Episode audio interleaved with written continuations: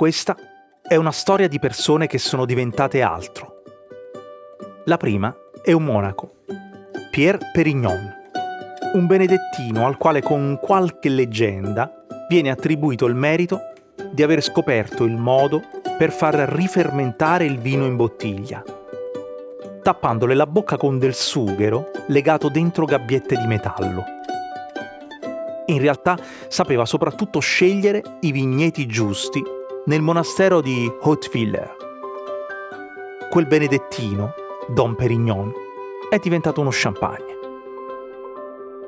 In questa stessa regione del nord-est della Francia, dove i re erano soliti andare a farsi incoronare, misero in piedi all'inizio del Novecento un'esibizione di velivoli. Tra il pubblico di Rams, un giovane commerciante di automobili ne restò incantato. Raccolse 10.000 franchi dell'epoca e andò a comprarsi un prototipo tra i più economici. Da bambino aveva sempre sognato di volare, ma alla lettera, nel senso che aveva allucinazioni notturne e poco ci mancò una volta che aprisse la finestra per provare. L'aereo pesava una sessantina di chili, aveva un motore meno potente di quello che montano oggi certi scooter. Eppure bastò. Bastò a questo ventenne per prendere la via del cielo e del coraggio. Si chiamava Roland, Roland Garros, e quello che accadde dopo fu ancora più insolito. Era un aviatore, diventò un campo di tennis. E la prima volta che gli internazionali di Francia si chiamarono così, come lui, furono vinti da quel tennista parigino che si sarebbe trasformato in una maglietta con un coccodrillo. Non lo sappiamo mai che cosa ci tocca diventare.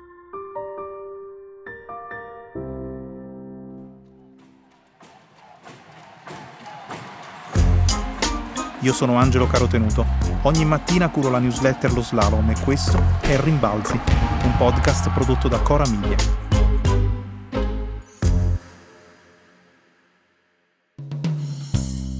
Quasi mai si diventa una leggenda senza un antagonista. Coppi e Bartali sarebbero stati più piccoli l'uno senza l'altro. Le volée di McEnroe avrebbero avuto meno enfasi se non ci fosse stato Borg. E finanche Batman se la sarebbe passata male senza Joker. Il rivale di Roland Garros nelle ardimentose imprese da aviatore si chiamava Adolphe Célestin Pégout. Veniva da Montferrat, un villaggio di campagna posto su una collina, tra Lione, Grenoble e Chambéry. Era di un anno più piccolo di lui e sulla scena stava come invidiabile detentore di alcuni primati. Era stato il primo a lanciarsi con un paracadute da un aeroplano, il primo a compiere il giro della morte. Durante la Prima Guerra Mondiale avrebbe abbattuto quattro aerei tedeschi, qualcuno dice addirittura cinque, nel giro di cinque mesi, tra il febbraio e il luglio del 1915, prima di morire in combattimento il mese successivo, colpito da un sottufficiale tedesco che lui stesso, Pegaud, aveva addestrato. Roland Garros si era messo in testa di portargli via la fama di asso dei cieli. Quando aveva comprato l'aereo, non è che gli avessero dato il libretto delle istruzioni. Esisteva all'epoca un solo modo per capire se sapevi guidarlo, salire a bordo e provare a farlo. Roland Garros era andato a una scuola di volo a 22 anni, ma il primo era finito in anticipo, senza decollo andò a sbattere contro un altro apparecchio fermo nei paraggi. Prova e riprova Roland Garros qualcosa di buono rimediò. Volò dalla Francia alla Tunisia senza scalo in 7 ore e 53 minuti. A 23 anni aveva raggiunto anche lui un primato sollevandosi di 3.909 metri da terra, un record portato in seguito a 4.112. Capitò di precipitare due volte nel giro di pochi giorni la prima nei pressi di San Sebastian e poi di nuovo durante la Parigi-Roma-Torino. Tutte e due le volte aveva con sé delle uova sode. Era convinto che rafforzassero le ali. Il Roland bambino credeva di averlo per davvero un paio d'ali. Inspirava, tratteneva nei polmoni quanta più aria potesse e intanto agitava le braccia in un gesto di grande fatica, imitando gli uccelli nell'aria. Nel suo incubo più ricorrente, gli dava la caccia a un toro furibondo, ma la via di fuga era sbarrata da un ostacolo.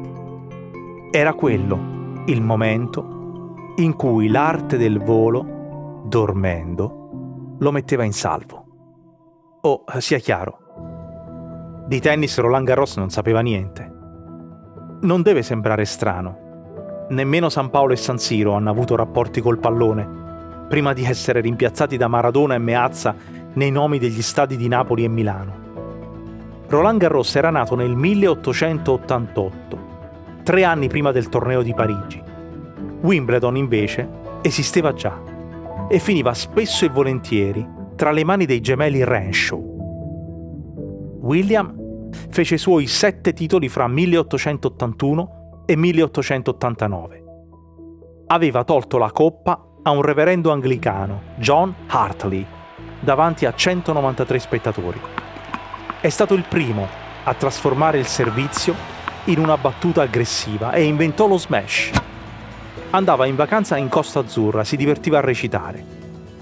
L'altro gemello, Ernest, riconquistò l'egemonia familiare un anno dopo che il fratello si era fatto soffiare il titolo da Herbert Lawford. Il giornale Field all'epoca scrisse che erano stati proprio i Renshaw a trasformare un passatempo in uno sport.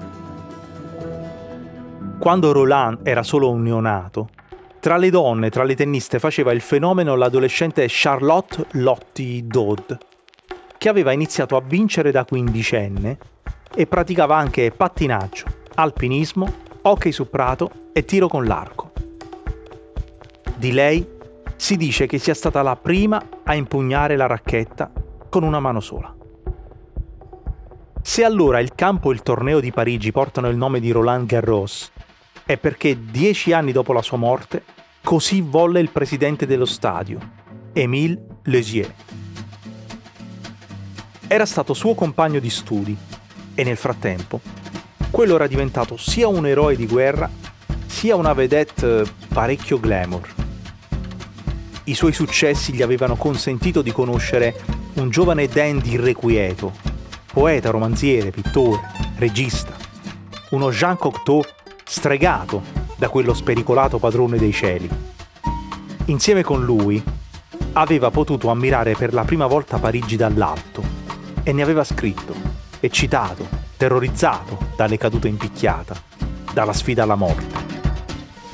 Erano sfrenati anche in auto. Quando una volta tagliarono la strada a una vecchietta, la signora gli gridò dietro Assassino! Garros aveva commentato con sarcasmo. Non sa quanto ha ragione.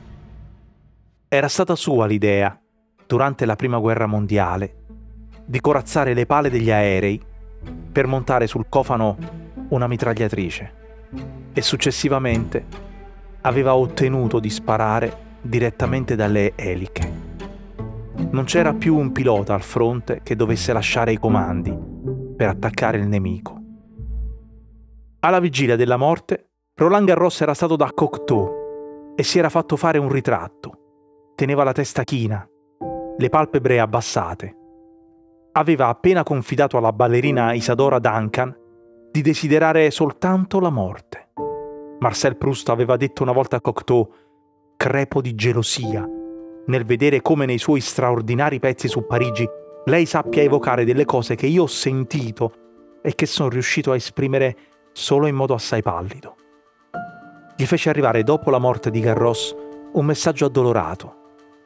Mi consola pensare che lei, gli scrisse, l'ha tanto amato sentirà la dolcezza di averlo fissato per sempre con i suoi versi in un cielo dove non ci sono più cadute e i nomi umani restano come quelli delle stelle.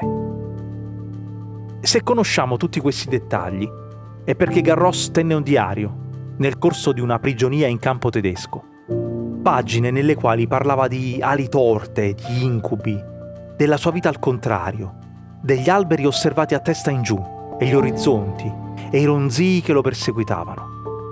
Per molto tempo dei suoi appunti si è parlato come di una leggenda, e invece esistevano davvero. Li aveva fatti battere a macchina in cinque copie, consegnate di persona a cinque amici, tutti compagni di avventura in giro per il mondo, tra New Orleans e Città del Messico, La Habana e Parigi, facendogli giurare che mai e poi mai li avrebbero dati alle stampe. Ma quando scappò dal campo di prigionia, non fece in tempo o non ebbe la prontezza di portarsi dietro i quaderni originali. Vennero scoperti in mezzo agli effetti personali, recapitati in un baule al comando francese. Roland Garros morì in battaglia a sole cinque settimane dalla fine della guerra è sepolto nelle Ardenne. Nel suo diario ha scritto Il tempo si definiva bello quando in mezzo al campo il fumo di una sigaretta saliva seguendo una perfetta verticale. Altrimenti era tempesta. È stato questo il suo match point.